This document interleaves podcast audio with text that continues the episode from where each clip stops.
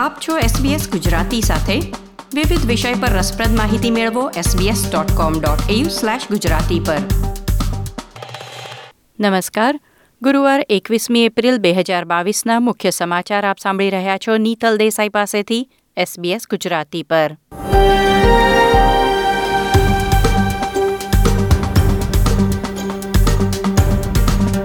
આજના મુખ્ય સમાચાર.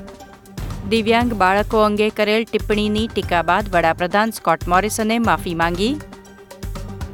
ન્યૂ સાઉથ વેલ્સ, વિક્ટોરિયા બાદ ઓસ્ટ્રેલિયન કેપિટલ ટેરેટરીમાં પણ કોવિડ નાઇન્ટીન આઇસોલેશનના નિયમ હળવા થશે.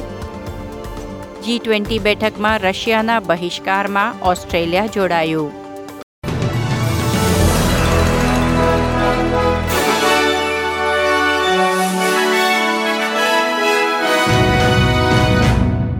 પ્રસ્તુત છે સમાચાર વિગતવાર. ફેડરલ ચૂંટણી ઝુંબેશના ભાગરૂપે વડાપ્રધાન સ્કોટ મોરિસન અને વિપક્ષ નેતા એન્થની એલ્બનીઝી વચ્ચે પ્રથમ પ્રત્યક્ષ ચર્ચા ક્વીન્સલેન્ડમાં યોજાઈ હતી. ચર્ચા દરમિયાન વડાપ્રધાન સ્કોટ મોરિસને દિવ્યાંગ બાળકો વિશે કરેલ ટિપ્પણીની ટીકા કરવામાં આવી, પછી વડાપ્રધાને માફી માંગી છે.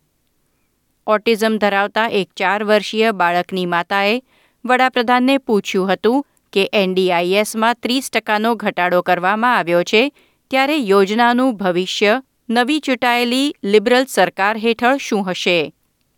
સ્કોટ મોરિસને ઉત્તર આપતા કહ્યું હતું કે તેમને દિવ્યાંગ બાળકોના વાલીઓ માટે સહાનુભૂતિ છે અને તેમની પોતાની બે દીકરીઓ સ્વસ્થ છે, તે માટે તેઓ ઈશ્વરના આભારી છે.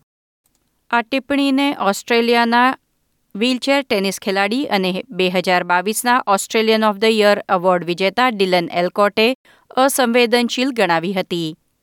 કહ્યું કે દરેક માતા પિતા તેમના બાળકો માટે ઈશ્વરના આભારી છે, પછી તે બાળક સ્વસ્થ હોય કે દિવ્યાંગ. વડાપ્રધાન સ્કોટ મોરિસને માફી માંગતા કહ્યું હતું કે તેમની ટિપ્પણીનો અર્થ એવો ન હતો કે કોઈ પણ બાળકના માતા પિતા બાળક માટે આભારી નથી કારણ કે તેઓ માને છે કે દરેક બાળક ઈશ્વરની દેન છે. નેતાઓ વચ્ચેની પ્રથમ ડિબેટમાં ઓસ્ટ્રેલિયાની સરહદ સુરક્ષા નીતિઓ મુખ્ય વિષય રહી હતી. વડાપ્રધાન અને ફેડરલ વિરોધ પક્ષના નેતાએ ક્વીન્સલેન્ડમાં સો અનિર્ણિત મતદારોના પ્રશ્નના જવાબ આપ્યા. એ પ્રથમ ડિબેટનું ટેલિવિઝન પર જીવંત પ્રસારણ પણ કરવામાં આવ્યું હતું. પ્રેક્ષકોએ બંને પક્ષના નેતાને national integrity commission, age care, આપત્તિ રાહત અને ચીન અને સોલોમન ટાપુના સુરક્ષા કરાર સહિતના અનેક મુદ્દા પર પ્રશ્ન કર્યા હતા.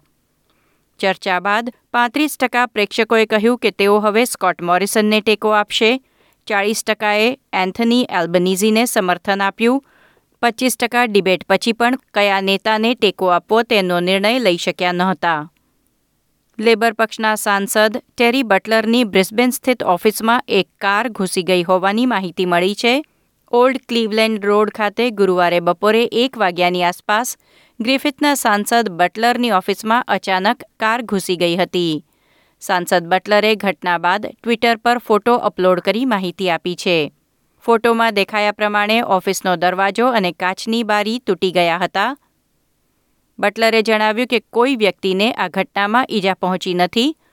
પોલીસે નિવેદનમાં જણાવ્યું કે ઓફિસના દરવાજા સાથે અથડાયા બાદ ડ્રાઈવર કાર લઈને નાસી ગયો હતો અને તેની શોધખોળ ચાલી રહી છે.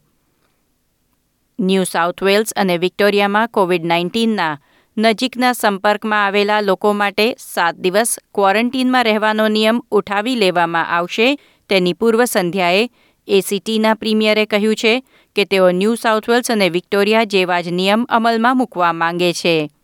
તેથી એ સિટીમાં પણ ક્લોઝ કોન્ટેક્ટ ગણાતા લોકો માટે આઇસોલેશનના નિયમ આવતીકાલે ઉઠાવી લેવાની યોજના છે. ઓસ્ટ્રેલિયામાં કોવિડ નાઇન્ટીનથી ઓગણપચાસ મૃત્યુ નોંધાયા છે. ગુરુવારે ન્યૂ સાઉથ વેલ્સમાં સોળ કોવિડ દર્દીના મૃત્યુ નોંધાયા. ક્વીન્સલેન્ડમાં પંદર દર્દી મૃત્યુ પામ્યા છે.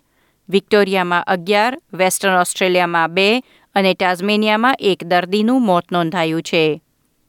જી ટ્વેન્ટી દેશોની બેઠકમાં વરિષ્ઠ અધિકારીઓ અને મંત્રીઓએ રશિયા સામે વિરોધ પ્રદર્શન કર્યું છે.